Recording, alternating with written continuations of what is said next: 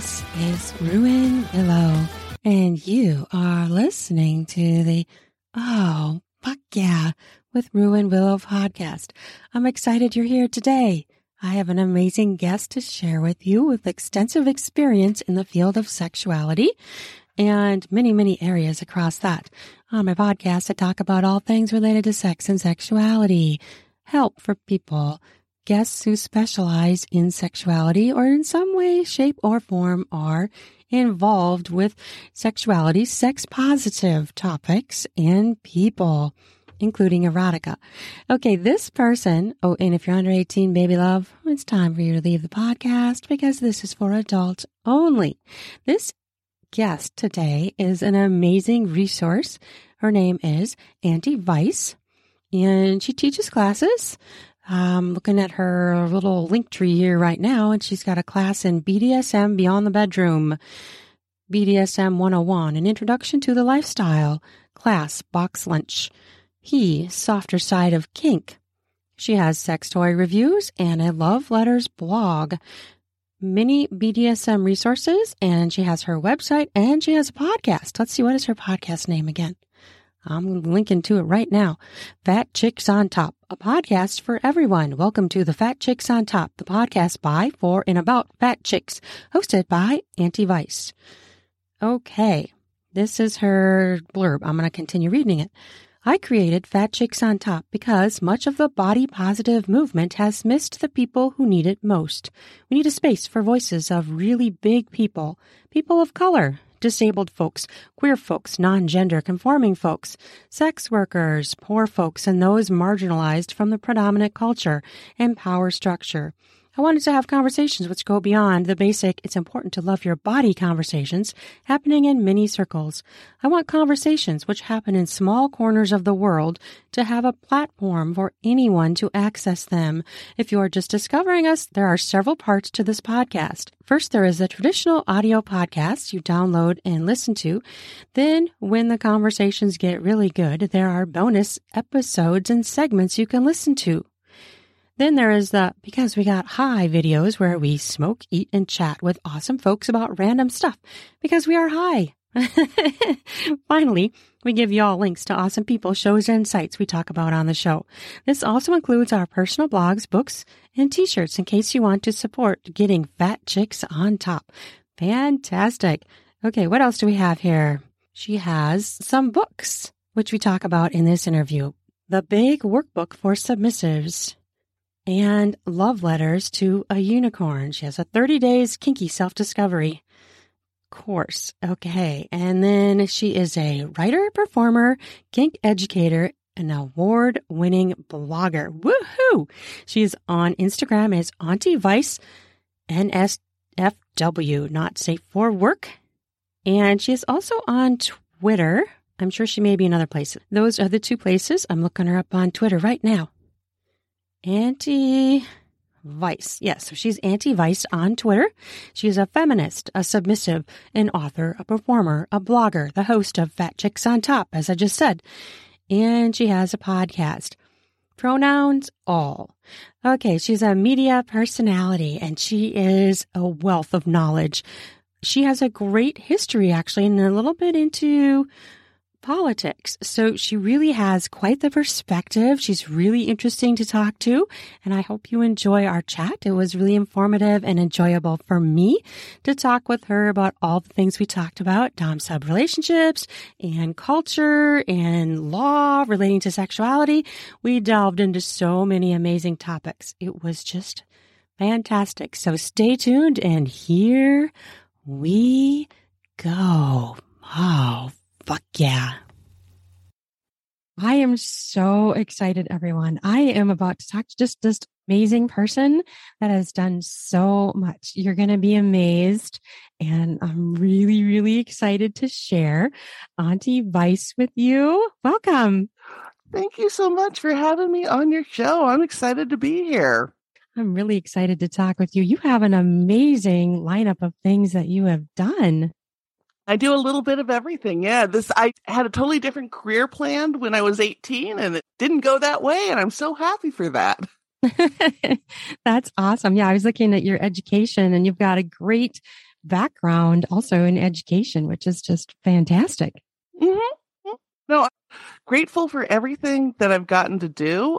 I'm thrilled that I was able to do graduate work because it changed the way I think about things and the way I think about mm. the world. Mm-hmm. And I'm really thrilled that I haven't been in politics for the last five years. That would have killed me. yeah, I can understand. you're you're a podcaster, a writer, a performer, and your work focuses on kink, BDSM, and gender. I really love your voice for attending to those less spoken for. What's your ultimate goal with your work? So with so much of of my writing and my podcasting, the goal is to give voice to folks who've been left out of the conversation. I am a huge believer that if we listen to and create a society for those most disenfranchised, it'll be the best for all of us. And so giving voice to people who are disabled and super fats and sex workers and queer and all of those intersectionalities that we ultimately create a better society for everybody. I agree with you. I think that that is what is needed. And it's great that you focus on that and highlight that. Yeah. And they're just a bunch of fun people. I mean, I really started it because people would go, Oh, you talk to the most interesting folks. And these were just my friends. nice. That's yeah. awesome. Yeah. Very cool. So, and your podcast, tell us about your podcast name and what you, what you talk about on it. So my podcast is Fat Chicks on Top. I I liked the play on words, obviously, mm-hmm. and I it's really dedicated to body liberation. So I mm. interview people who've been left out of the larger conversations around body liberation, around sexuality, you know, around things like uh, body independence and autonomy because that is under attack all the time in our culture. Yes, it is. And I really want to bring in people understand that one, sexuality is a core human right. We are all sexual. We all have the right to, to have good consensual sex with other adults. And, uh, you know, and when you get in touch with that part of your body, what I find, especially for female bodied people, is it's incredibly powerful and liberating. Yeah. I think so too. And I think that there's not a lot of respect for people who want to express their sexuality the way they want to. Exactly, exactly. And that can be, you know, being very sexual and very public about it. It can also be for the same people who find that a very private, very intimate thing with one other person or even just themselves that they want to share. But we've got to remember that it's part of who we are as humans. That that's part of what makes us people. Absolutely. And your podcast can be found on Podbean and other other all streaming services. Yeah, I'm one nice. of these people who spend a lot of time behind the scenes making sure it's on every new streaming service that pops up, and people can find me. That's the best way to do it. I you just reach more people that way, and I think it's it's it's the way to go. I agree. well, let's disempower Google and Apple. I uh, mm, yeah, no kidding you know, so many people have a lock. Uh, you know, there's there's those few companies that control so much of what people access and the information out there. So the mm-hmm. more we can disaggregate that, and the more we can, you know, create other platforms for people to find what they need, the more important it is. And when it comes to shows like yours and like mine, it would be very easy for them to bury us or, you know, not even stream our content because they found it somehow objectionable. And so the more spread out it is, the harder it is to hide us. That's so true. That's so true. It's censorship and them pressing their opinions on the rest of the world, especially when the world is actually trying to get the type of content that we have. I think mm-hmm. it's just very interesting that they're trying to shush it while people are trying to get it. It's just this big fight. Right. Well, and when it comes to pleasure, that's the ultimate anti-capitalism thing, right? You, are not, mm. you don't mm. have to be consuming anything. You can just be with you or your partners and enjoying a good time. You're not, you know, for most of us, we're not producing anything in terms of money. I mean, there mm. are people who have sex for money and that's great and, and all of that. But for most of us, when you're indulging in pleasure and getting in touch and loving your own body, it is very anti-capitalist. And I love Oh, yeah, absolutely. and people need to focus on their own bodies and learn what they like. Otherwise, they're just never going to know. So I, I try to push that opinion of mine that everyone should explore their own bodies and their own sexuality in Mhm. ways that are comfortable to them. Exactly, exactly. And one of the reasons, so one thing that's really big, and there's a lot of folks talking about it right now, is the orgasm gap. Yes. You know, straight women are much less likely to have an orgasm with a male partner than they are with a female partner and than they are with themselves. Yep. And so much of that is because women, we have an idea of what we're supposed to be like in bed. Mhm. So, so much of what we do is performative and Mhm. not for ourselves. So getting Right. in touch with yourself is really important. Oh, it's really important. I mean, just the way it's been set up as far as education in our country and just the way relationships are viewed and people are taught. Yeah, it's just, it's not focused on female pleasure. And it's, I mean, I think it's getting better with all of the content out there and the people educating, but it's, it's a, it's a hard battle. It is. It is. And I re- I return to this a lot when I talk is there was a study done it's out of the UK and they found and it's now about a decade old. They found that the reason kids between 16 and 24 watch porn is to figure out how in- adults initiate sex. Mhm. Not for the erotic content because we don't talk about how do you let somebody know you're interested? How do you Right. engage in that which when you understand that they're going to porn for that all of a sudden the huge influx of dick pics that so many women get makes sense because if you watch porn it's like oh that's what we're looking for is we want to see the dick and it's like right. yeah no, we want the pleasure. right and if we want to see your dick we'll ask Yeah, yeah, exactly. I mean, and I, I feel like too that traditionally people with penises, men, uh, the sexuality is totally wrapped up in the penis rather Mhm. than pleasure, which is totally the wrong approach. Yeah, and expanding that focus to there's lots of different ways to receive pleasure, and Yes. orgasm doesn't have to be the focus of it. Too many of us feel pressure to come, and so we want to we feel we're taking too long, or we didn't last long enough, or whatever it is. There's that intense focus on it then makes it very hard to just enjoy being with somebody. Yeah. And there's different pleasures. I mean, Mhm. You can have just a pleasure for, you know, pleasing someone. You can have obviously a pleasure from actually coming, just touching. And Yeah, the different levels of pleasure are not acknowledged or taught or celebrated across ways sexuality is taught or viewed. Exactly.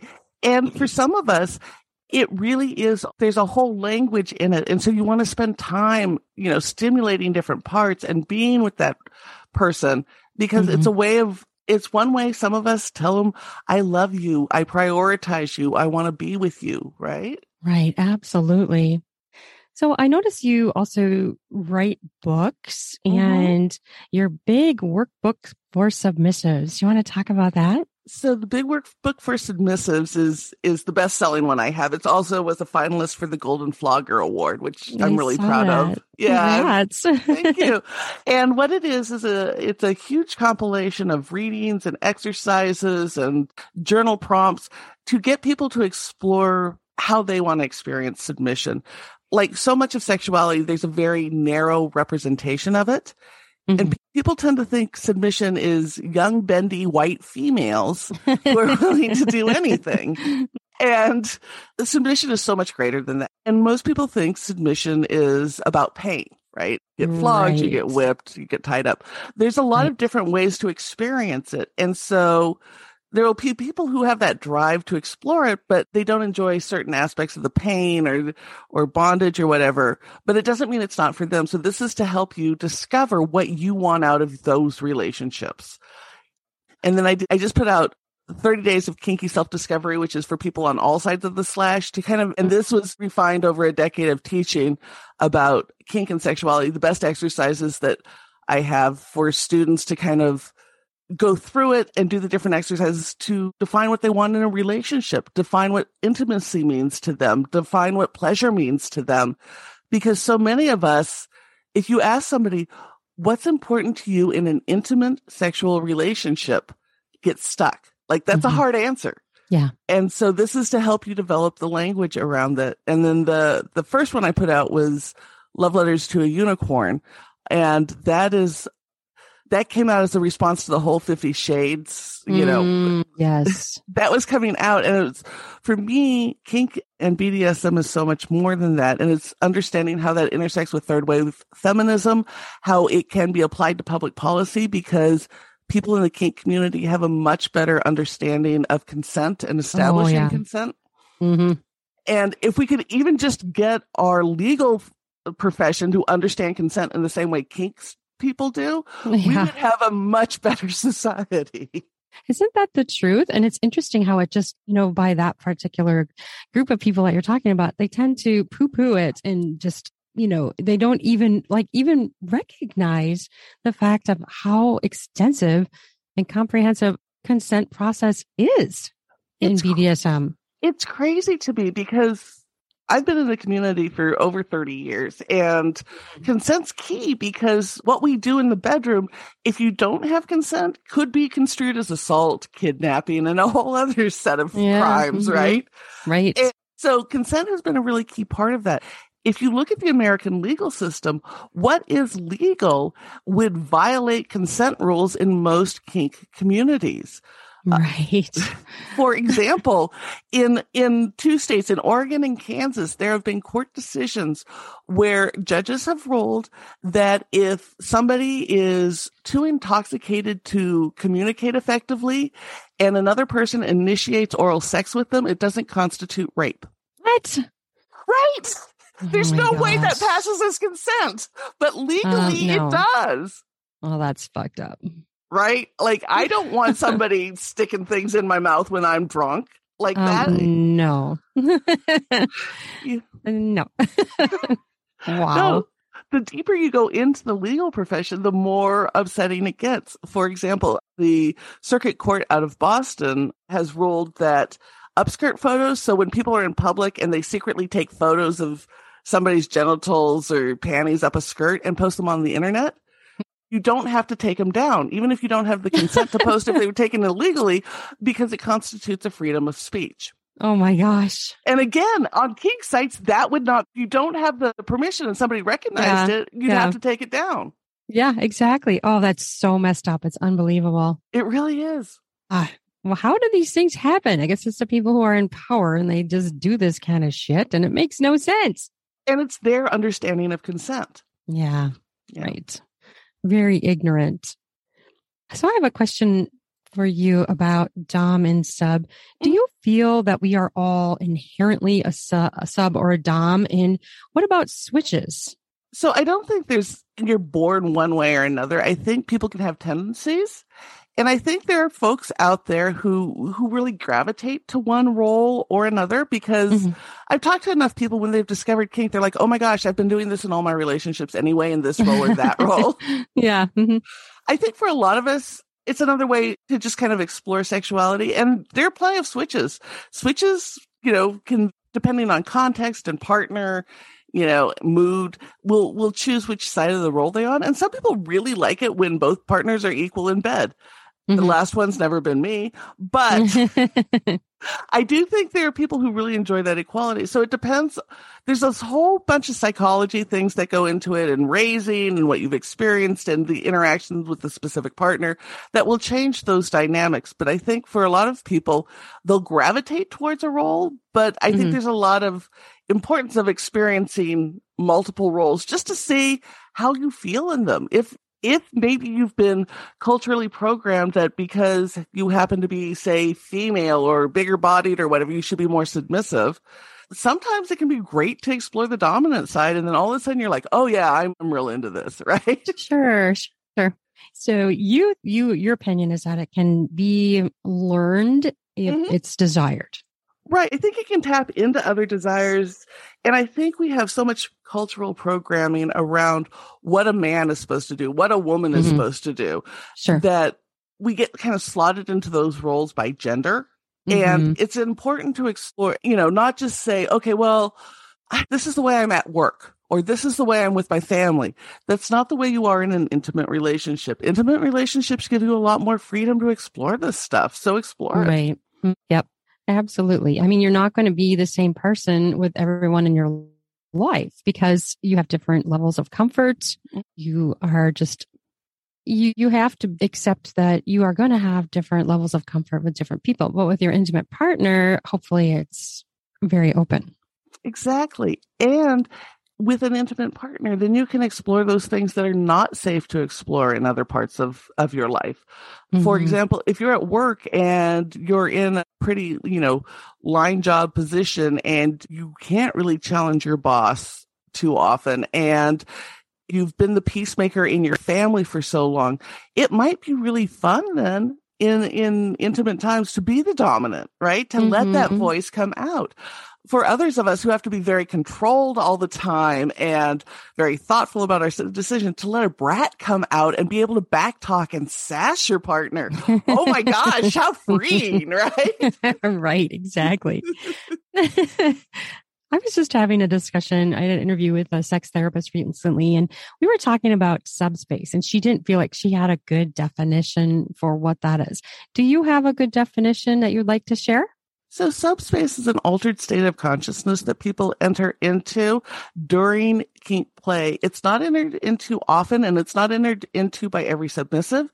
It's not entered, people who can go into subspace don't do it every time they play, but in a combination of having very trusting relationship and intense play. And it doesn't have to be pain. It can be intense psychological play or other, you know, worship or other forms of play. You'll enter an altered state of consciousness where your perceptions of time and pain and the physical will, will shift on you. It's, kind of comparable to being in deep meditation. And in fact, mm. we know by looking at fMRIs for people who engage in subspace often, it does the same changes for the brain that somebody who meditates on a regular basis will experience. Yeah, it's very interesting. Yeah, it's it's fantastic. In fact, I this week on my podcast I have Dulcinea Dulcinea Pitagora, and they are known as the kink doctor. They're an academic who used to be a pro dom who has a great academic piece out on subspace and what goes into it. Mm. And it's it's an absolutely brilliant deconstruction of what subspace is. So yeah, if uh if somebody out there is looking for it, Dulcinea Pitagora, do a search on on their works and they have they've taken the the paper and removed it from behind the paywall. So on their site, thekinkdoctor.com, you can get a free mm, copy of it. Nice, nice. So, very high level answer. What would you say are the benefits of someone going into subspace? We'll be back after a quick break. This episode is brought to you by the spring cleaning champions, Manscaped. This season, make sure the man in your life grooms his carpets and his drapes with the leaders in below the waist grooming. Have him clear out that winter bush with Manscaped's Lawnmower 5.0 and watch his confidence bloom like the springtime flowers. Embrace the season and have him join the 10 million men worldwide who trust Manscaped with our special offer. Go to manscaped.com and use code RUIN. You have to use my new code RUIN, R U A N, for the 20% off and free shipping. Have you ever been doing some oral pleasure and got some hairs in your mouth or your teeth? Well, Manscaped can help with that. Try being clean shaven or spring cleaning. After he uses Manscaped, you can say, hmm, let's get some busy with some spring fever in the bedroom.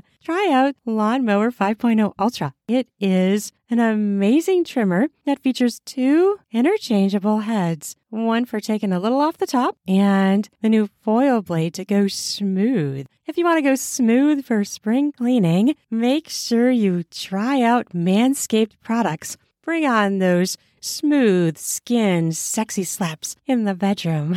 And how do you do that? Use Manscaped products to shave clean down in your pubic area. Get 20% off and free shipping with the code RUIN. You have to use my new code RUIN, R U A N, all caps at manscaped.com. That's 20% off and free shipping with code RUAN at manscaped.com. Nothing like a little spring cleaning in his pants, right? In your pants if you're the man. spring clean your groin area. Try smooth. Try it with Manscaped. What? It's fun. I, I get to experience it on occasion and you're really floaty and there's there's just this release of endorphins and good neurotransmitters. Your perception of pain goes way down. So for me, as somebody who lives with chronic pain, it's fantastic because it's one time mm. that I have mm. no pain at all. Sure. And sure. Yeah. It's also it's very bonding in a different type of way to a partner, right? We don't have to have sex at all, but going into this space, I am so completely there with that one person and nothing else matters. Mm. And it's incredibly intimate and close. And it only happens with people I really trust. And, you know, it's just, I, it's kind of hard to explain. I'm both totally out of my body and completely in my body at the same time. Mm. Um, and the fact that nobody else matters but that one person that I'm with is an amazing way to express closeness and love and passion. Let me ask you this Do you think a Dom can go into subspace? They have what's called top space. It's the same type of thing where it's this this kind of altered state of consciousness that they can enter because they become so focused and connected mm-hmm. with what's going on in the scene. It, for both of them, both Dom and uh, top space and in subspace, it's letting go of goes on in that prefrontal cortex. So for mm. most of us, we're always thinking about, oh, we got this grocery list or, oh, we've got a, this to do list. And our squirrel brown brain's kind of bouncing all over and worrying yeah. about stuff. Mm.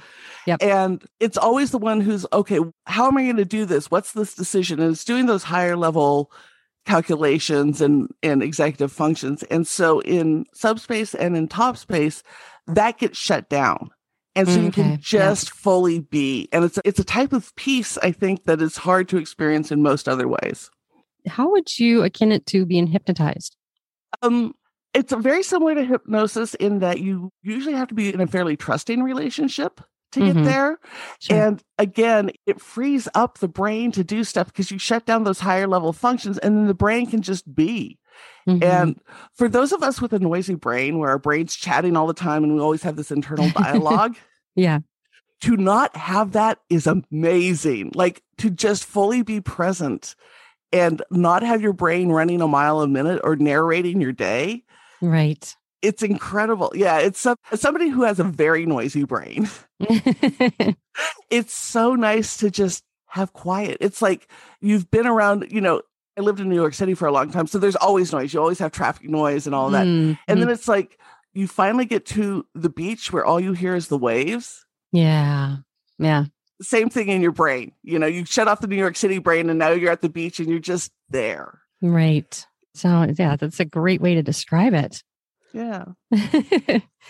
I was looking one of your articles that I, I read that I thought was mm-hmm. great, where you wrote an article about the number one thing Doms hate. Yes. Would you care to touch on that? So I wrote it because I've talked to so many Doms. They're like, oh my God, I can't stand it when my submissive doesn't communicate what they want, doesn't take that personal responsibility to communicate what they want. Mm. Um, and I think, especially for new submissives and, and, for younger submissives, people think a dominant is going to read their mind. Like they're yeah. the experienced one, they're going to know what to do, they're going to be able to figure this out. No, they're not. Nobody can read your mind. If you no. want something, you have to communicate it. And being submissive doesn't mean letting go of responsibility. right? right? So you have to figure out and have the voice to say, Hey, I'd like to do this. I don't want to do that. Let's explore this. What do you think of that? Right. And, and develop that communication and that self understanding. So letting go of responsibility isn't being submissive at all. Right. It's just being irresponsible. And so, uh, so many Doms get frustrated because a submissive will have a scene that doesn't go quite the way they want and they blame the dominant, but they were never the ones to say, Hey, I need this. I don't want that, you know, or whatever. So we really, as submissives, it's really important to figure out what you need out of a relationship and how to voice that. Yeah, absolutely. Yeah, it's, you know, when I've talked to people too, it's the top thing everybody talks about is communication mm-hmm. and continual communication because you aren't the same person forever. Just because you liked something before doesn't mean you like it now. Right. What I really enjoyed in my 20s, some of that is really off the table now. The one thing I will say though is the hard stops. So, how would you what is your opinion or what advice do you give when a couple has or a set of partners uh, they have a hard stop and one of those partners crosses that?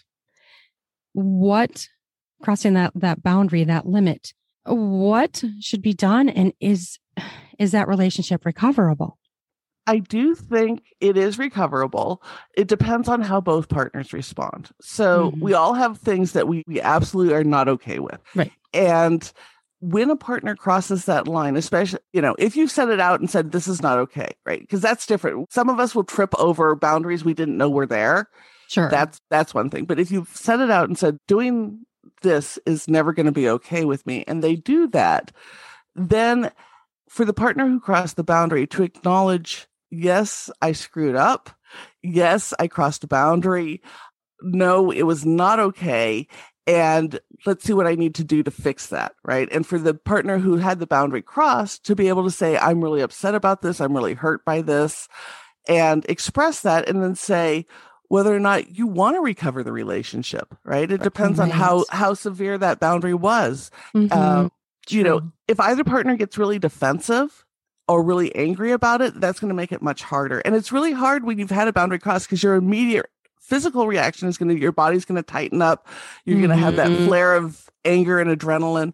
Um, And to take a step back, let it, let it rest a beat and then say, Mhm. now we need to talk about it. Because if you come at it in that moment of anger, what's going to end up is, is an enormous fight that's going to be really hard to repair. Yeah, true, true. right. Yet at the same time, that person has every right to feel Mhm. that.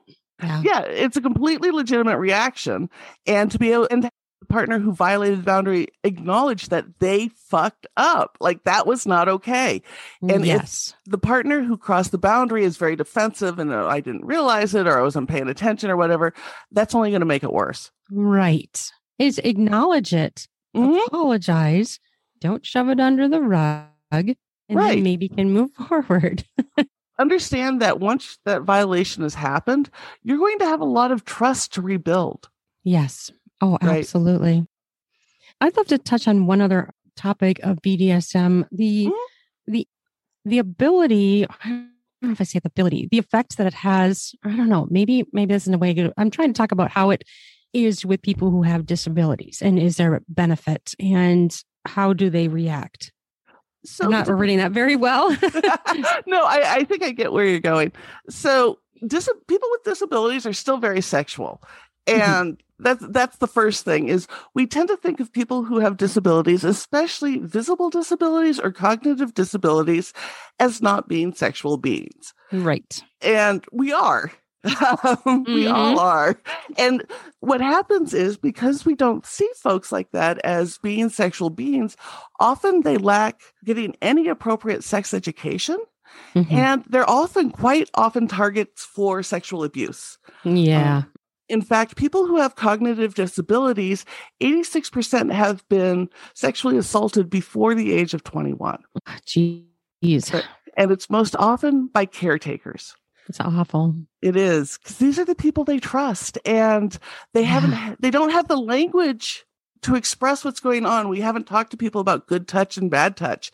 Right. And so, first thing is just in sex in general, we've got to be talking to everybody about sexuality, right? This isn't just Mhm. for able bodied football players, this is for everybody. yep. um, for folks with various types of who are, who are neuroatypical, people with ADHD, with Mhm. autism, and all of that, uh, it can be enormously helpful. I I got to interview Rain DeGrey, who is absolutely brilliant, and I love her.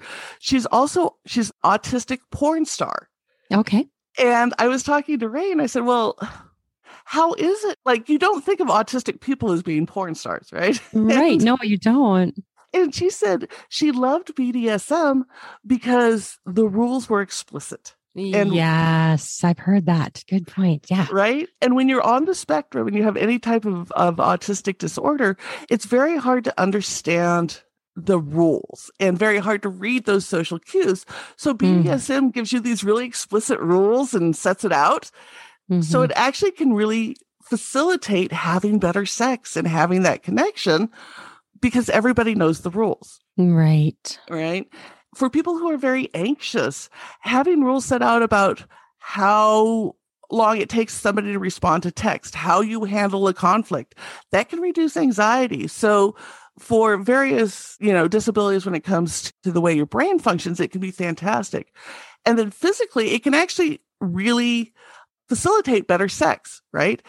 If you have mobility issues, things like sex swings are really helpful. right. Yeah. They're incredibly helpful. You know, I do a lot of teaching for for folks who are getting older and I'm like discover sex furniture like wedges to get your hips up in Yeah. the air. hmm My favorite is the sex it's a sex sling and it's like the neck pillows you see on planes. And then there's these Mm, long straps that go to two ankle cuffs and then you can pull it up. Mm. It takes all the pressure off of lower backs. So if you have lower back issues, oh my gosh, you can lay on your back all day and have people do all sorts of fun, naughty things to you, and your back feels great. That's Like- awesome. I highly recommend it. Um, right? And a lot of these things, you know, various types of bondage equipment and stuff, for people who don't have the physical capacity to hold themselves in certain positions or to stand Right. up or whatever, it Mhm. can be really liberating, right? Because we Yeah, have yeah. this stuff. So I think BDSM gives people, and it gives people the option to explore sex toys, right? Sex toys. Yes, I was just going to bring that up. I'm glad you did. right can be really taboo but let's say you have limited mobility in your hands and arms if you get Mhm. a remote control sex toy then you can like put it on your partner or they can put it on themselves and you can use the remote and make them feel all sorts of things you know your carpal tunnel is not going to interfere with a hand job at that point right it's Oh, fantastic Exactly. Exactly. I think that that is just absolutely fabulous. I mean, just think of how that just opens up sexuality for people that don't have full physical use of their bodies. yeah Just and, ju- Unbelievable. and just to be comfortable Yes, just to be comfortable. Exactly. And you know, do you know you, you want to give that pleasure if you Mhm. physically can't do that, sex toys give you that ability that you no longer have. Right. Or can you may have it for a certain period of time, but you may Sure. not be have the physical stamina or whatever. Um, Yeah, yeah. so- the one thing I wish sex shops sold more often was knee pads. Like Mhm. as I've gotten older, I'm serious. knee pads, like the ones dancers wear, have Oh, become sure. Absolutely mandatory. I understand, you know, and then that's also a piece of comfort. I mean, you know, Mhm. obviously people do like, you know, pain to certain levels, certain people do, but yeah, if you want comfort, there are things out there that you can use to make yourself more comfortable and enjoy more. Well, I tell people I'm a masochist. I'm not an idiot. I want a room in a comfortable temperature. You know, I'll crawl on the floor, but I don't want my knees to ache. You know, they, you Mm, right. balance these things. Well, and you know, for a lot of people, that that pain from that is going to take away from the experience, which is you know, Right. that's a bummer. Who wants that? Right, right. There's good pain and there's bad pain. We like the good Mhm. pain. We want to take away the bad pain before we can get to the good pain. Absolutely. So I was wondering if you would talk about what dictates good kink scene. Like, what are the components of that? So I think for a good kink scene to happen, the partners have to have some type of emotional connection. It doesn't have to be this deep, long standing one. You can form that fairly quickly with somebody, but you want some level of emotional connection. You want to be present. Uh, one thing with hookup culture is that we've gotten so used to sex being transactional. Like, you know, you see somebody on Grindr, they come over, you know, you have sex, they leave, and there's just both of you can still be thinking about what you have to do next. They just, mm. right? So for a good kink scene, you actually have to be both present and in the moment. And it, and it's helpful for improving performance in general. Like if you are flogging somebody, if you're doing, you know, sensory play or whatever, you're going to want to see how your partner's responding. So you need to be present. And then, you know, enough communication so that you both know where the hard limits are, where the the soft limits are, and what you want to get out of the scene. I tell people when you're planning a scene, start backwards. How do you want to feel at the end? How do both want to, people want to feel when they're done? Okay, what's it going to take to get you there? Uh huh. And because it's going to be different with every scene and with every person. So work backwards. Like do you want to feel do you want to have a cathartic scene and have the submissive crying at the end? Do you want to have a scene where the dom feels very worshipped and cared for at the end right? And then go work backwards from there. Hmm. That's a very interesting approach. and use lube That's my big bailiwick. use lube like white people use lube or like white people use mayo. Put it on everything. if you don't think it belongs, it still goes there. If you think there's enough, you still need another dollop. Like it can't hurt, right? it makes even if you or your partner get wet as the Florida swamps, it'll still make things feel better. It's a great statement. So, what do you think of people who say that kink is not normal? One, I would say they they know nothing about statistics. um, right, exactly. no, most of us are more kinky than we think and less and more vanilla than we think, right? Mm. Most people who said, "Oh, I thought I was kinky until I met you." and then but most most vanilla people don't realize how much kink is involved like 40% of people say they enjoy being spanked or giving a spanking mm-hmm. right? That that's a pretty big big chunk. Over that's almost half, yeah. right? Over sixty percent of people have enjoyed blindfolds or tying up a partner. Like these are very mm-hmm. common things, right? right. Uh, mm-hmm. the more, even the more extreme kinks, five percent of people to being into water sports, you know, sex that mm-hmm. involves urine, right? Right. You know, foot fetishes. About ten percent of people really like feet, so it's pretty common. And we haven't talked about it, right? We've been so much on this controlled, you know, women shouldn't want sex at all. It should mm-hmm. only be within mm-hmm. the confines of marriage, right? It's a very right. cultural bias, but mm. honestly, most of us have some weird thing we're really into. And given the chance, we want to explore it. And I want to say too, those stats, there's probably a bunch of people that aren't admitting what exactly. they want. exactly. Because you're even when you're talking to somebody or haven't explored that, haven't thought about it. Uh-huh. Yeah. Have or haven't had the chance to try it. And the thing that drives me crazy is the people that judge it and call it mm. nasty and the you know the dark web or something dark you know what i mean yeah i mean there is there's always going to be something that squidges you out right oh absolutely I, there, there are things that i am just not into but if it's consensual and this is how people want to go about it with another person, great. It's nice. just not my thing. There's stuff I do that I know squidge other people out. Um, right.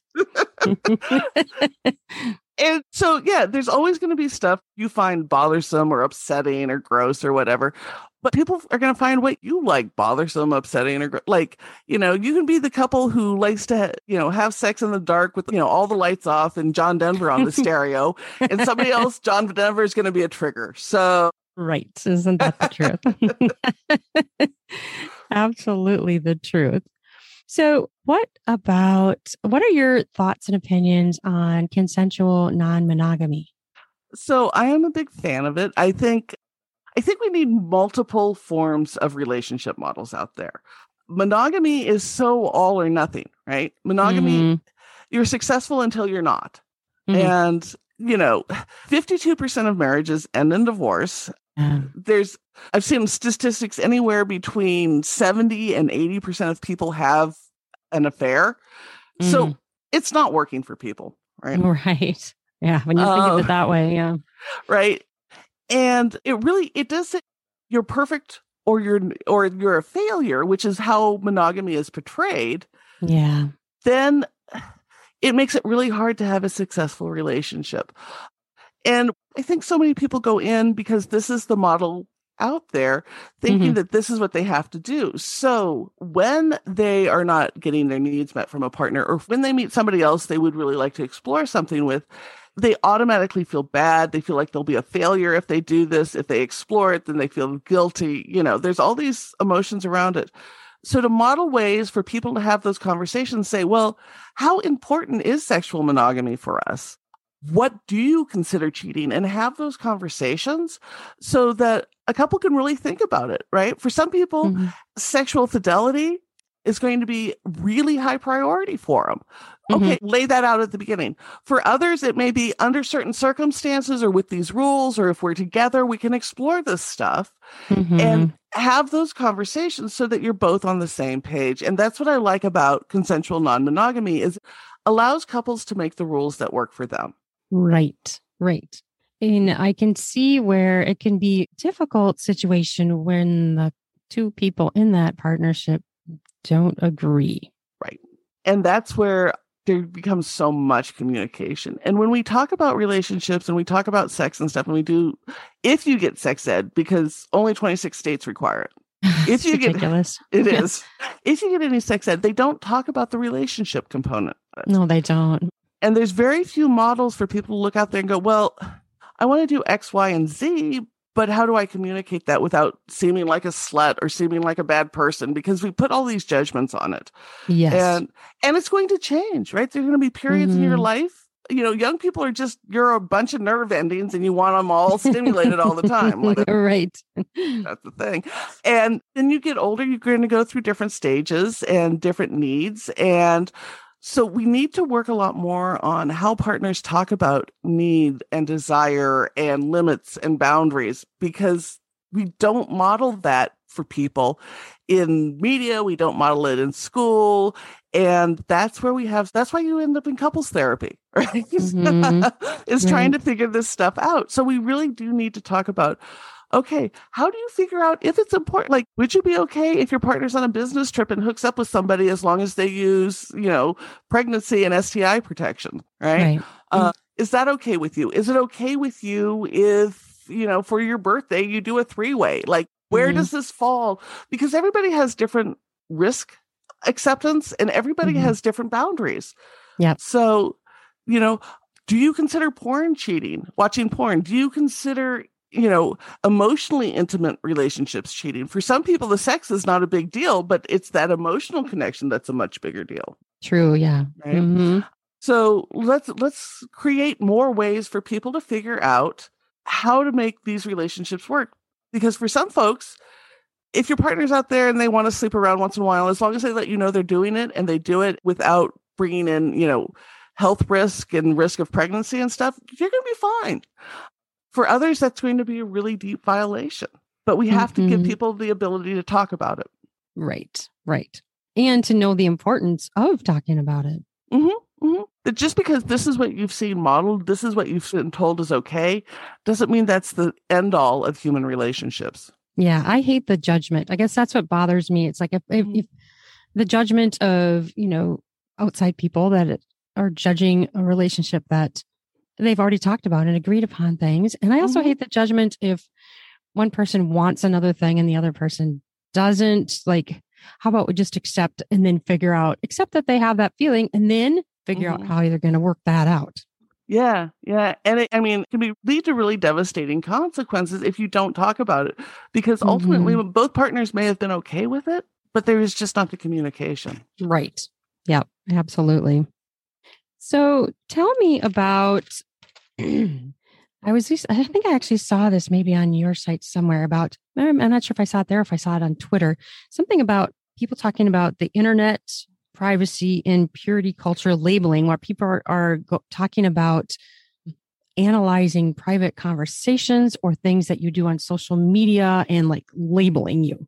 So there is what's called the EARNIT Act, E A R N I T Act. Mm-hmm it was put forward by by Senator Turtle Mitch McConnell, but it is co-sponsored by Dianne Feinstein, who is a very liberal senator from California.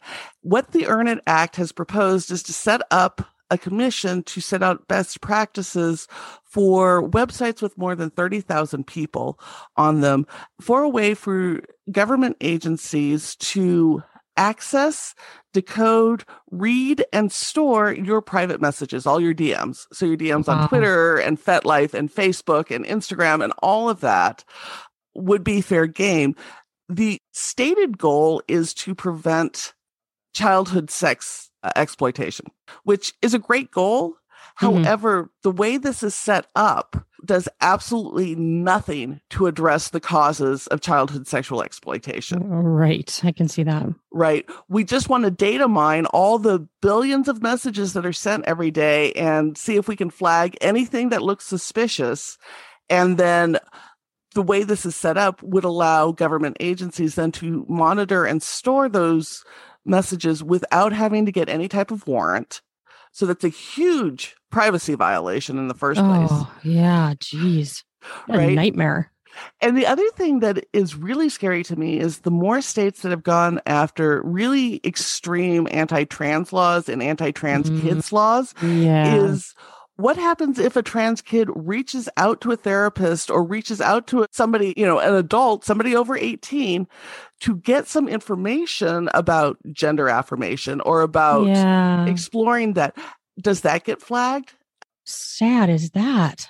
Right? We're making it really much more unsafe for kids, especially gay kids and trans kids and all of that to to find people to help them in these really oppressive states. And that that's my fear, right? we've we've now looks like we're losing Roe and there was an article out in NPR last week. It looks like they might also overturned Miranda this year, Mm. which is horrifying. Um, yeah. right? They decided about a month ago that even if you have extensive exculpatory evidence to prove your innocence, that is not enough to mandate overturning the death penalty. You can still be executed if you've exhausted your appeals. Hmm. Right. Wow. And that coupled with this massive wave of anti LGBT stuff is Mhm. terrifying to me. Um, It is. And as somebody who's worked on a commission, who ran a commission, I, I look at how they want to set this up, and they want the attorney general or one of their representatives, the head of ICE, the head of the FBI, uh, you know, would automatically be on the commission, and then the Senate gets to appoint eight people, and the House gets to appoint eight people. Of that whole twenty people that's on it, only two have to have any expertise at all in civil rights protection. Wow. So they are they are a tenth of the the group that has any knowledge of civil rights has to have any knowledge of civil rights, and then these four of them have to have been affected or involved with preventing childhood sex trafficking. Unfortunately, most of those organizations tend to be run through churches and have very Mm, much of a savior complex on it. And these Sure. are folks who can't distinguish between consensual adult sex work, sex trafficking, and survival sex. Right. Yeah. So what we end up with is this this commission that really has the rights to run roughshod over your rights and search all your social media and they've got bipartisan support which is terrifying. Oh, Jeez. So That yeah, is very terrifying. If you're out there and you want to write your your senator or your congressperson and tell them please do not support this act i actually on my site it's the earn it act post and i have a whole breakdown you know where i go through and i break down all the different clauses and why this is going to be and then links to how to contact your elected representatives because i don't want the government calling through my things No. And i would really like to see the world safer for for trans kids and gay kids and this is not going to do it No, it's not. What's great that you have that resource for people. That's just fantastic. That is so needed. And Yeah, this- apparently they need to hear voices. this is this is my my political nerd coming out where it intersects with my work. I'm like, damn it, we're gonna make the world safer, like tooth and nail. That's right. That's right. You don't give up and you keep fighting and you just keep going. Mhm. So, what do you say to people that judge you for your and what you're doing and your websites and your books and what you're speaking out about? How do you deal with people that don't agree with what you're doing or they poo poo it or they just insult you, shame you? What's your way of dealing with that? So first, if you don't like my, my work, I encourage you to buy multiple copies of my book for a book burning. 'Cause I'll get the money and then you can't return the damn thing. I love that. Yes, yes. Please do, because that would be really helpful for book sales. there there is actually a big push for all of us who work in you know, promoting you know comprehensive sex ed talking about lgbt stuff where the right has really tried to reframe this as somehow it's pedophilia and recruiting kids and all of that. And it's just the opposite. In providing people language especially youth language, uh, you know age appropriate language Mhm. around sexuality it protects them. They can tell people then what's going on. They understand good touch and bad touch. And um Right.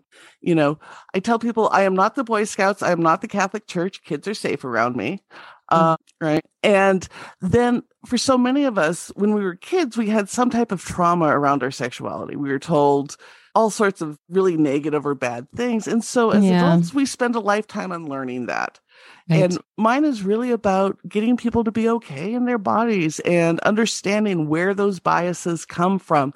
And if you're not ready to address that and you're still really bought into the system, I feel bad for you, but I'm not going to change your mind. So please move on.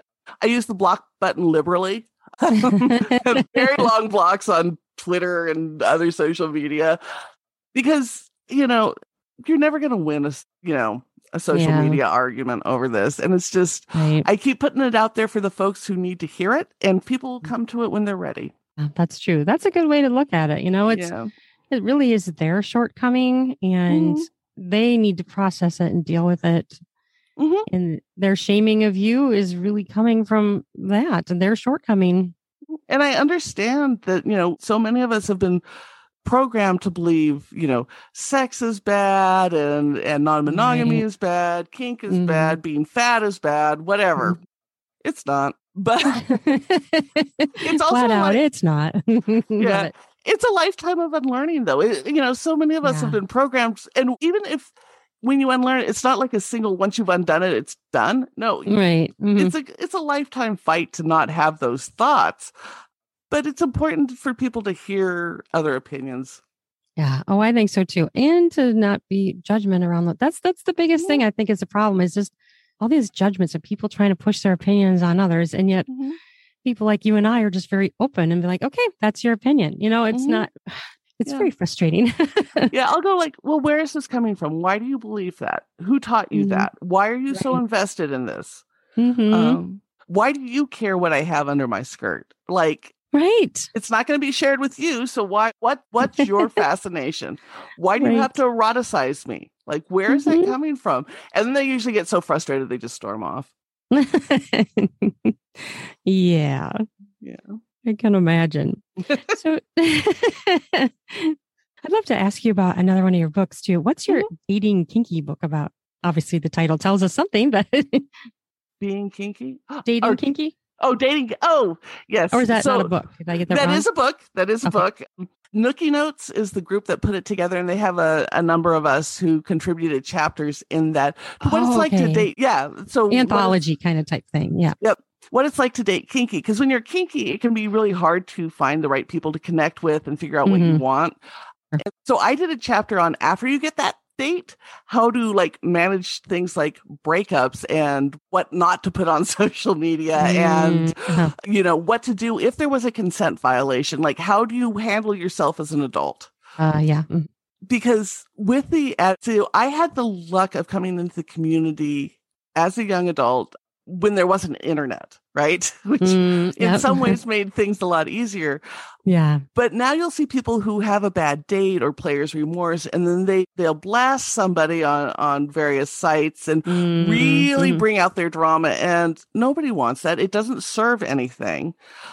And it doesn't mean people haven't done shitty things so how do you address it? And how do you determine things like was it a real consent violation or is this just players remorse or was it were they just an asshole and you're mad like there's different levels Yeah. hmm you know and, and learning to be an adult while you date sucks but something we all have to do Right, right.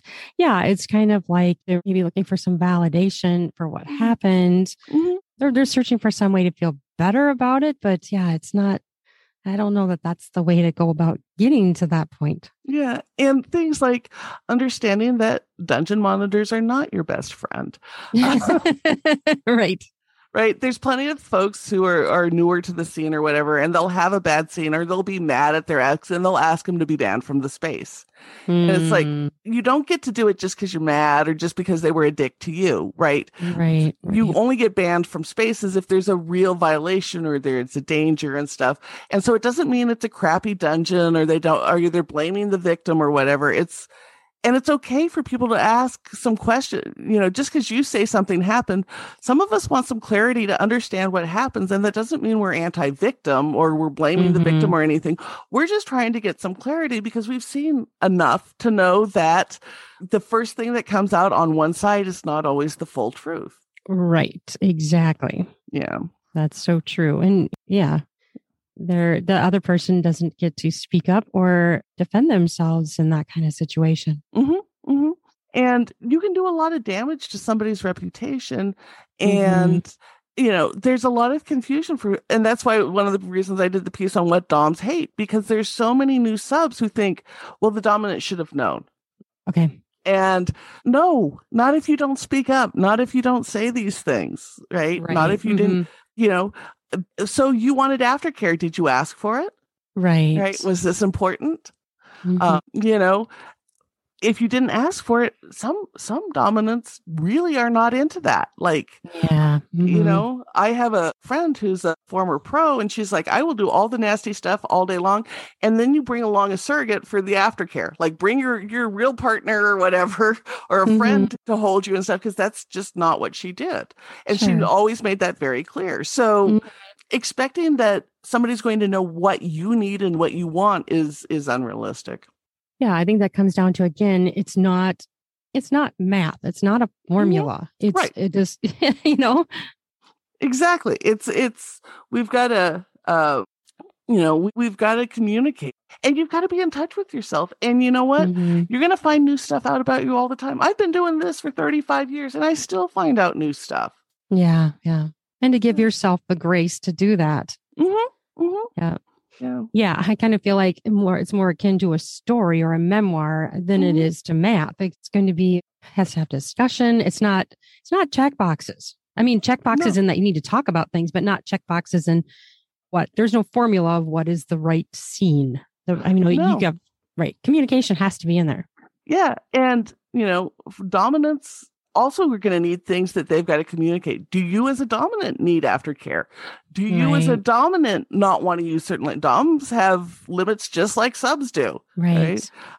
you know my my my partner you know has long told me that if i call him daddy it's a dick shrinker because he immediately thinks of his kids and he does not find it cute Yeah.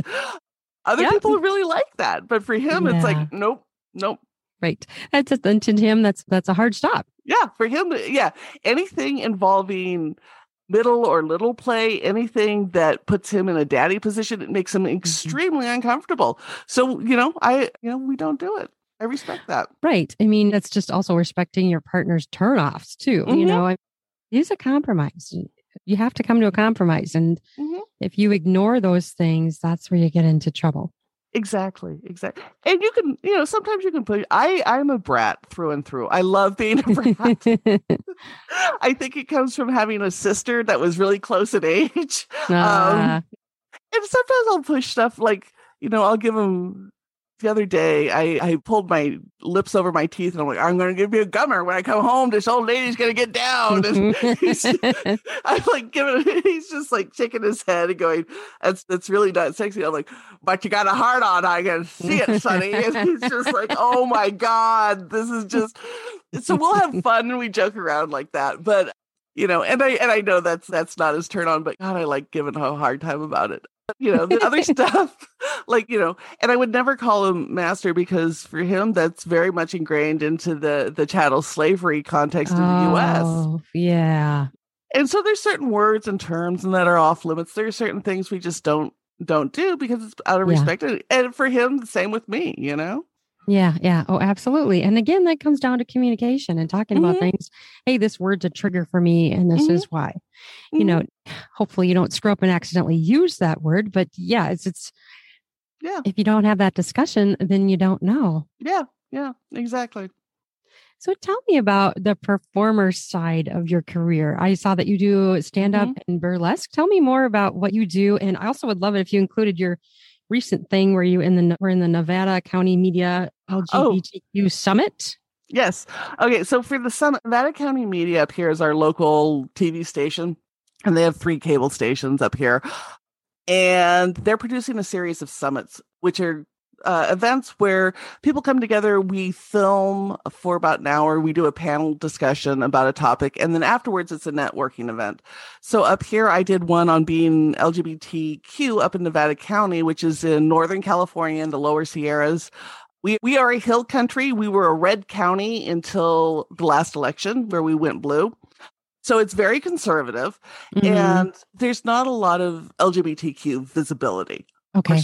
Our school board is incredibly conservative and has been really trying to push some anti anti-gay, anti-trans stuff and everything like that. Mm, Um, yes. So they brought a group of us together and we did a panel discussion about things going on, what the resources are, how to find queer folk up here. And Mhm. then there was people got together afterwards and actually networked. And it was nice to meet other queer people in the county. Yeah. And so, yeah, they're running that for the next month and it's on YouTube and stuff. But other on the performer side, I do stand up. I started stand up when I left academics and, and politics because the language when you're in politics and in academics is so specific and jargon heavy. It's not meant to really communicate with the average person. sure. Yeah. And so, so I started stand up because it's immediate feedback and you see how people respond to different words and different Mm. topics bet. and it really helped shape my writing to make it more accessible, which I appreciated. Mm, nice. And then I then I also found I had fun with it. I do a lot of storytelling. I've been on Risk. I did on Risk. I did a story about the first girl I ever slept with, which was fun. and I've been on Bawdy Storytelling several times and and do storytelling type shows. And I also do stand up. In fact, I'm bringing the first all gay stand up group to Nevada County. Gonna have we have a monthly show. In fact, it's tomorrow on Friday. Oh, Um, cool. but yeah, it's just people be real visible and stuff, and and, and you know, you can have jokes with the queer community that just fall flat on on straight. people. I, I can imagine. like I don't have to explain what U-Hauling is if I'm with an all gay audience, right? so I do that, and then I do burlesque just for fun. And Oh, sure. I, yeah, I've done a lot with uh, kink groups and doing you know kink performances. I did one of my favorites was a partnered one to the song "Hit Me with Your Best Shot" Mm. by Pat Benatar, where I'm a Yeah. bratty sub and the dom is like wrangling me, and then you know keeps beating. Basically, you know, looking for the perfect tool to beat me with to make me submissive and stuff. And it was just really fun. Like, it's, nice to, you know, I'm bigger bodied, I'm older, and I can still get up there and just have a ton of fun on stage and, and get people to respond to it and stuff, which is, is a blast. That's awesome. Well, good for you for doing what you want. I really respect that all you do, you're doing what you want and you're being Mhm. true to yourself. And that's what's just huge. Yeah, it took me a long time to get here. You know, I was I was like most people. I really thought I had a career laid out and this was going to be the respectable career I had. There were Mhm. a lot of w- things that didn't work out and there were a lot of things that did and I ended up here and it is so much better for my health. It is so much better for Mhm. my mental health, you know. And I do miss being able to research full time, but my body can't handle that anymore. So I had Mm, to find sure. another way to give back. I wasn't ready to stop contributing. Right. Yeah. Yeah. I think that's a very key thing to tell people to not give up and to Mhm. keep moving forward. And you will find a way, you know, you might get you might get a door closed in your face, but Mhm. that doesn't mean you stop. Right. And I think another thing we lose perspective of is when people become disabled or are, you know, are disabled, we Mhm. tend to think of them as not productive people, not contributing. yeah. Most Mhm. of us really want to contribute. We just have to find a way to do it that our bodies can work with it. Mhm. And Yep. that's why accommodations and things are so important. Unemployment rate amongst disabled is really high. And it's not because we don't want to work, it's mostly because employers don't want to give us the accommodations. Mm. And it's one thing that was very frustrating for so many of us with the pandemic is because so many of us had asked to work from home Ah, uh, various yeah. reasons and we're told well it's too much of an effort and it'll never work and then Right. overnight they accommodated millions Yep, yep. Showing it is very possible. Yeah. Very interesting, isn't it? You're uh, all of a sudden, you're, they can all of a sudden make it all happen. yeah all of a sudden it was not a problem at all and for so many folks just being able to work from home would mean you could be part of a workforce you wouldn't have to be on ssdi you you know to have a stable ind- and for so many of us to be able to contribute to a larger thing than ourselves is so important Oh, absolutely. I think that's just a human urge. I mean, you Mhm. want it. You want that. Everybody wants that. And you can't Mhm. say that if someone is a certain way or is disabled in some way that they don't also want that too. Right, right. And so it's a lot about figuring out, well, what is a reasonable accommodation? And clearly, working from home is now a reasonable accommodation. Yeah. Yeah. Oh, how the world has changed, right? It has. it's rather uh, mind blowing, to be honest. yeah. I mean, you think of the before times, and it's just so much is different now, and we'll never go back to being being how it was. Oh, it won't. I know it's. I don't think it's possible. Mm-mm. No. So tell me more about your book, The Love Letters to a Unicorn, a book about BDSM, kink, and non monogamy. What do you explore in that book? So, this was the first one I put out, and this explores third wave feminism and kink and policy and kink. Mm. There's a lot of folks who wonder, well, how can you be a feminist and be a submissive, right? Like to be tied up and spanked by by men, you obviously are not a feminist. and so I talk a lot about how consent and choice and all of that goes into it and how it can be very empowering for people, right? Yeah. If you if you Mhm. understand what you're working within and you have a partner who understands how these things have been ingrained into our belief system, something like, you know, we have the 1950s housewife role Mhm. play thing that's very big in kink, right? Right. Yep. And the 1950s housewife in its original form is very oppressive, right? You can't Yes. work, you stay home, you take care of the kids, like you have to be really beautiful all the time. Yeah. So if you then take a- Doting. on your husband, vacuuming in pearls and heels, uh, right? because you're supposed to. If you turn that into a kink dialogue, though, and both of you understand the oppressiveness of that system, and then something like vacuuming in heels and an apron become a punishment because it sucks. Like, because it is oh- a punishment. Yeah. yeah, because it is a punishment, then you can work it into that. You know, Mhm. I enjoy service. So things like polishing the silver gives me a lot of joy. So you work that into a kink dialogue and you do it while wearing a remote control vibrator that your partner Right. buzz your clit while you're polishing the silver and it Right. becomes a really kinky 50s activity.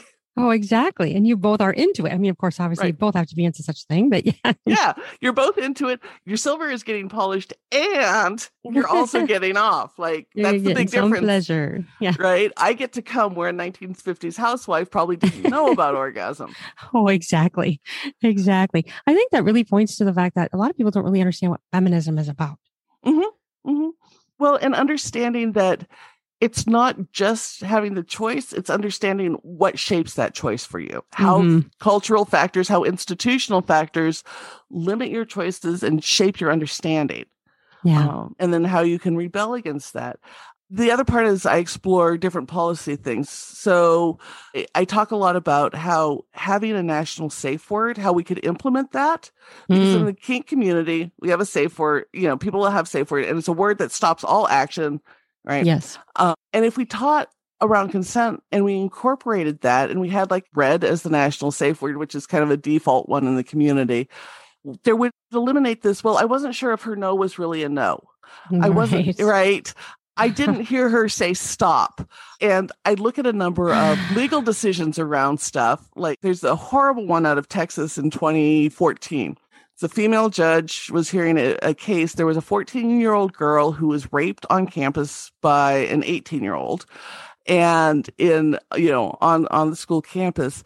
And during the hearings, the judge asked this 14 year old, well, did you tell him to stop raping you? Did you use the word rape while it was going on? And she said, Oh. no, because none of us do. No.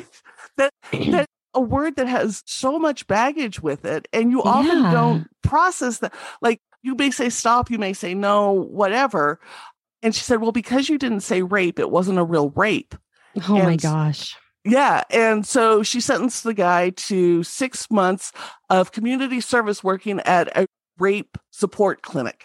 Wow. And so instituting something where we just taught kids, and you could start real little and you don't have to talk about sex stuff, but when something's really not okay, you just say red, Right. right? You don't want somebody hugging you, you know, you're hurting, you, somebody's hurting you, just say red. Right. And we Yep, instill yep. that as you grow up, then you eliminate that discussion. Right. Absolutely. Boy, that would be amazing. Yeah, and I've been working with a couple of fraternities out here at a, one of the college campuses to start working on it with the interfraternity council to institute a Mm. safe word where if it's her, it's used in the fraternities like it's used in dungeons and stuff. If somebody says red, everything stops and that person is attended to. Right. They say, hey, this this is Something's this is off. stop. Yeah. Mhm. mhm. Yeah. And it's a very clear signal because we say stop and don't in lots of context. yes. And we say no a lot. Like, no, say- I don't want a cookie, you know? Yeah. you don't say red. Right. No, you don't. I mean, it has to be a word like that. Otherwise, it, yeah, it's not going to Yeah. work. Yeah. and it has to be easily accessible, something that most people can say, you know, on rote, and how that would really change a lot of this dialogue around consent. So, you know, I Mhm. break stuff down like that in the book and just what the kink community can then add to making the world a better place. Oh, yeah. Very, very great book to write. Very, very needed. Thank you. Yes. Okay. And so I have talked about most of your books, but how about your Hot Over 50, making the beauty, wisdom, and anti aging connection? So I edited that for my mom. My mom is she's got her PhD in psychology and she was an Oh. LCSW for years. Good for and yeah and so about a little over a decade ago she wrote hot over 50 which looks at the how we process our ideas of beauty and how that actually changes the way we look Mm. And you know and how looks feed back into our self-esteem and, and how we move through the world and so yeah i was her editor and i did a significant rewrite on that one for her Ah, um, sure. yeah, and it talks about things like we don't realize how important our looks are to ourselves, but like they found this is one of the coolest things I think out there. So people who have depression that does not respond to most treatments, mm. medication, you know, all of those other types of treatments, one thing mm-hmm. that actually helps is Botox. Oh. And they'll put Botox in the frown line so you actually can't frown. And so people see themselves and they never see themselves frowning. And it actually alleviates a lot of that depression because you stop that feedback loop from seeing that negative thing on your face when you look in the mirror huh, and you don't feel yourself frowning. And your brain will actually start to reprogram itself. Yeah. oh, that's very interesting. Very Right? visual person, apparently. Most of us are, right? We, Yeah, we feel our bodies, we look at our bodies. And Yeah, so mhm. I also like the fact that I could claim depression as a reason to get Botox now that I'm I know, 50. right? Bonus. right and and for people who are unhappy with themselves and who are unhappy with their bodies a lot of people uh, you know believe this if i just get thin enough then i'll be happy right Mm, yeah. you're never going to be thin enough to be happy right Right. Uh, that- that, that- doesn't make you happy. right so how do you start to address that and accept that thinness and happiness don't correlate right. know, Mhm. youth and happiness don't correlate and it act the the more comfortable you are in your own body the less likely you are to develop those you know little parallel lines between your eyes and the, the more Mm. negative wrinkles that people get because you're not making those faces as much Right. And and you know, it's hard though when it's like our our media, our advertising is constantly shoving that youth down our throats. And this is beautiful. This is what beauty is. hmm This, and they portray this is what will make you happy if you look Yep. like this. Yeah. if you just use our products then you'll feel great and Right. you know i tell people i didn't worry about things like injecting fat into my wrinkle lines i, I did the shortcut and i went pizza like and i'm much happier oh my gosh, that's funny. um, yeah, it's because it's really about being comfortable with who you are. yeah. And mhm. for most of us, that'll take a lifetime because our bodies are not what we think they should be. right. You know, I still get frustrated with mine. Mine doesn't always do what it wants or what I Mhm. think it should do. Right. But the more comfortable you can get with yourself, the more people pick that up, the more comfortable they're around you. And I found the more you can be true to who you are, the more it gives other people permission to be true to who they are around you. Yeah. and they feel safe. Right. Yep. Absolutely. What are your views on erotica? I am a big fan. I write a bunch of it. Please Mhm. buy it. do you write which which do you share which name you write under or I can for a few of them. I write under Auntie Vice for some. I have some under my actual name, Rebecca Blanton, and then So I'm in anthologies like uh, Best Bondage Erotica of the Year, Volume Mm. 2. I think I have one in Best Lesbian Erotica and stuff. I have a bunch of stuff out there. I have some stuff on my site. Okay. Uh, but I think erotica is a great way for people to explore fantasy and to find what they like. Yeah. You know, you'll be reading something, you're like, oh, yeah, I could really be into that. Uh, right. you know, and it's, you know, it's it's fun escapism. There's some really beautiful work being done. There's some folks that are really doing some um, phenomenal writing when it comes to erotica. And I've talked to a number of authors on on my show, and one of the interesting things is, I guess around 40 years ago, adult novels, adult contemporary novels, had a lot of sex in them, and oh, so like even like Jaws, right? This is an international bestseller. yeah. Uh, Brody has an affair with the captain's wife before they go out Mm. on the boat, and like that's eliminated from the movie and stuff. But I mean, it was Oh, really yeah. expre- explicit sex scenes in Jaws, right? huh. I didn't know was- that. Right. And it's because as adults, sex is part of our lives. So they assumed in novels that they'd work in explicit sex. And we've really become much more chaste in writing adult contemporary fiction and taking that out of it. So Right. there's authors who are really working at putting that back in, but it's hard to get a publisher to pick it up. Oh, um, yes, absolutely it is. And they're very, very specific. Right. And so I think it's really important to just start recognizing that this is part of our lives. It's one of the reasons the movie Shortbus, which is written and directed by John Cameron Mitchell, the same guy who wrote and produced Hedwig and the Angry Inch. Um, he did the movie Shortbus. It was re-released this year. Brilliant movie, but it shows graphic sex scenes as just part of human interaction Right. Right? There's this whole elaborate story around it. It's a brilliant movie, but sex is incorporated because it's so much of who we are. And I think we need more erotic in the world to kind of normalize sex and take this. People get so weird around it because it seems so taboo, right? Right. Exactly. And you know, I'm on on FetLife, which is Facebook for kinky people. It really Yep. is. It's as it's as conservative and as crazy as Facebook is. but like I tell people it's also like cats organized it because my feeds will come up someday and it'll be dozens of pictures of buttholes, right? And you see so much of this and it kind of just becomes, oh yeah, it's just another like another selfie. yeah, And- yeah. Oh, big deal. There's part of the body. Right. It's you know, and you don't have to see it through an eroticized lens. Then the nudity isn't eroticized. Like all of a sudden you realize just because you're naked doesn't mean it's sexual. Right. Well, and then look at people that go to nude beaches. I mean, Mhm. they're just nude because they want to be nude. It doesn't mean that they're being sexual. Not that they can't be sexual there, Right. but that doesn't mean that's what they're going there to do. That's why like the nude beach episode of Bob's Burgers is one of my favorite because they discover there's a nude beach in town, and Linda asked Bob to go, and he's like, "I don't want to go."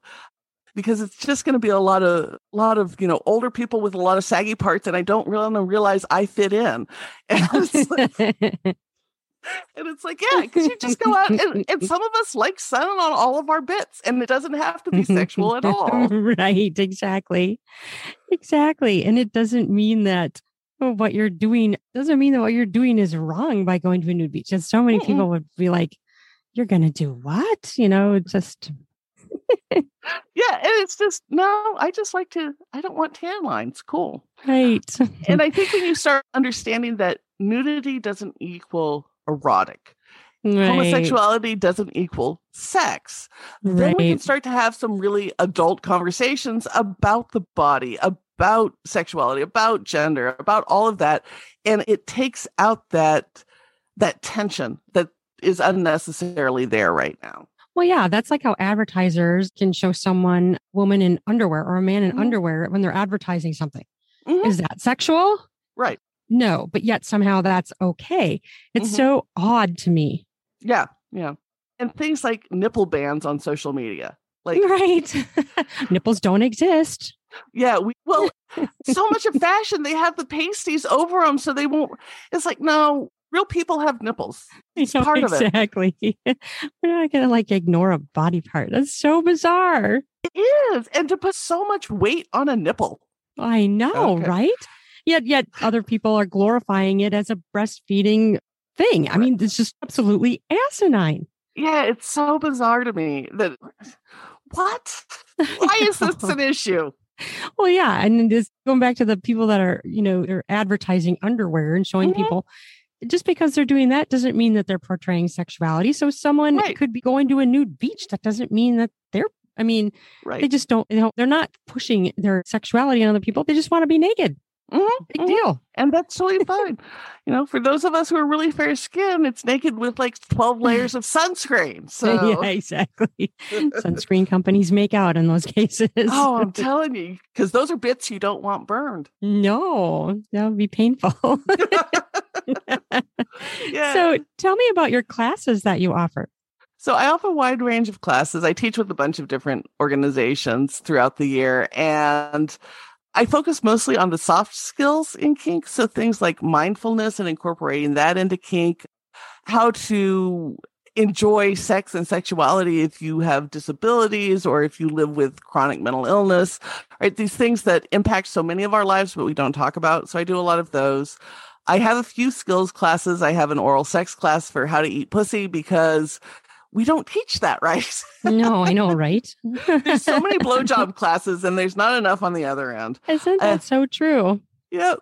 And then, you know, for some some organizations ask me to like write a special one-off class. So I am on Saturday I'm recording a how to use sex toys long distance to keep a relationship hot.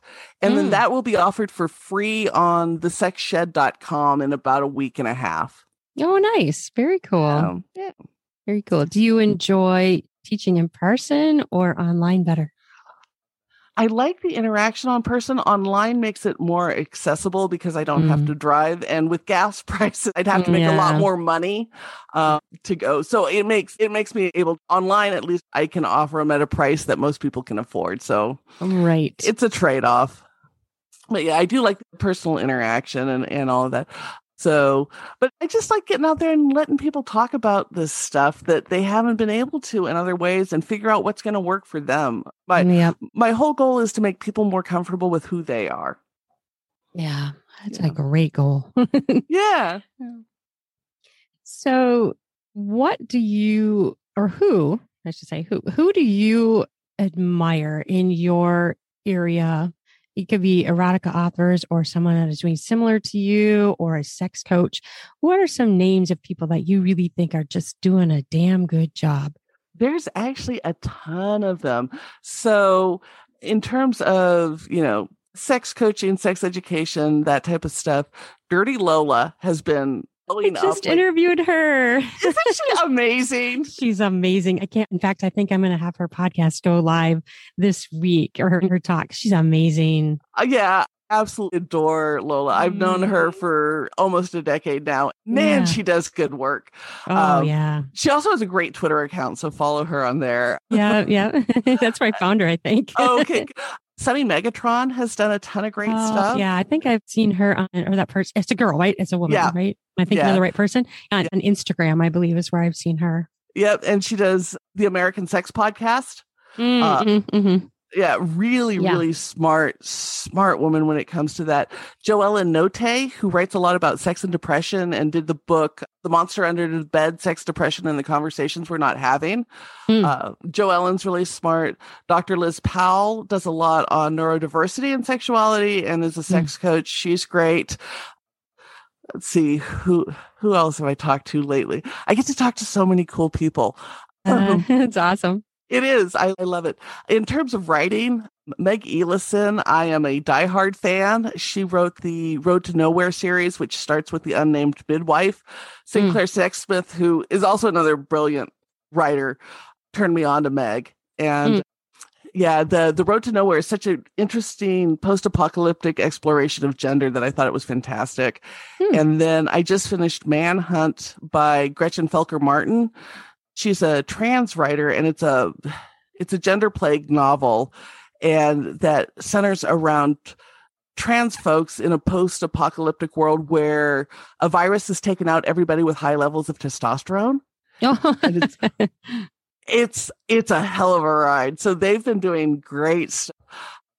I met Mir uh, who runs Wicked Grounds in San Francisco, last year managed to get the city to pull Starbucks permit to put a coffee shop up in the leather dif- district. Mm. kept it with leather folks. And so, oh my God, the first time I've known that Starbucks actually got rejected. It was amazing. wow. So yeah, there's a, there's a ton of folks out there that are just doing really really cool stuff. So yeah, uh, now of course I'm blanking on the rest of them, but um, yeah, I work with the folks at the Sex Shed, and they're doing some some really cool stuff.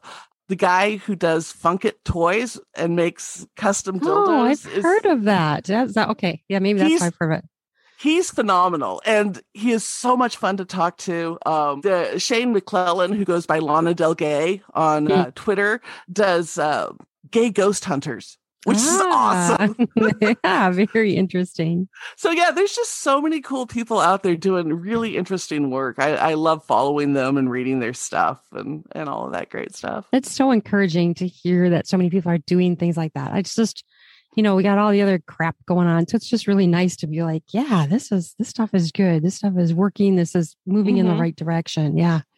Yeah, giving people voice, you know, to yeah. all sorts of different stuff. So it's it's it's a ton of fun. And oh, surround your awesome. people, you know, when you surround yourself with people like that, it makes the rest of this easier to take. That's true. Mm-hmm. Absolutely. And just as you know, that you have people that are on your side and mm-hmm agree with you and just that's huge. Yeah, yeah. And just see the value in what you do. That's really important. Yeah. Mm-hmm, it's nice yep. to be validated for what you do. Oh, absolutely. That's that's something we all want on some level, mm-hmm. right? yeah, exactly. Exactly. Well, there are there any other areas you want to talk about or touch on? I know we've talked about a lot and it's been absolutely fantastic. I've really enjoyed our talk. But is there anything else you wanted to bring up or talk about? I think kind of touched on, on a, quite a wide range of stuff. So yeah, I, I'm thrilled with it. If I think about anything else, I'll send it to you for the show notes. But yeah, off the top okay. of my head, no. Awesome. Well, I'll put all of your links down in podcast notes too. And now I have to think about a title for this. This is so, I mean, to encompass all of it, it's going to be a challenge to think of a title to cover our talk. It was so amazing. yeah, I'm so thrilled you reached out. This is fantastic. Oh, I am so glad you agreed to come on. It's just great. The work you're doing is great. And I just really admire you. You're just amazing. Thank you. Thank you. All right. Well, you have an amazing day and thank you again. You too. Okay. Bye bye. Bye. I want to thank you for listening to this podcast. I hope you found it helpful, useful, informative, and educational, and even helped you learn some things maybe about yourself and sexuality and things you may want to try, things you don't want to try but it's all good knowledge to help you not be afraid to try new things. I want to thank you for listening, and I'm going to put all of her links down in the podcast notes so that you can access more of her. And I will put my link tree down in the podcast notes too, so that you can find me wherever I am on the internet. Please follow my podcast, give me a rating and a review. I would love, love, love to hear your thoughts. Come back again, and I hope you have a sexy fucking day. Love ya.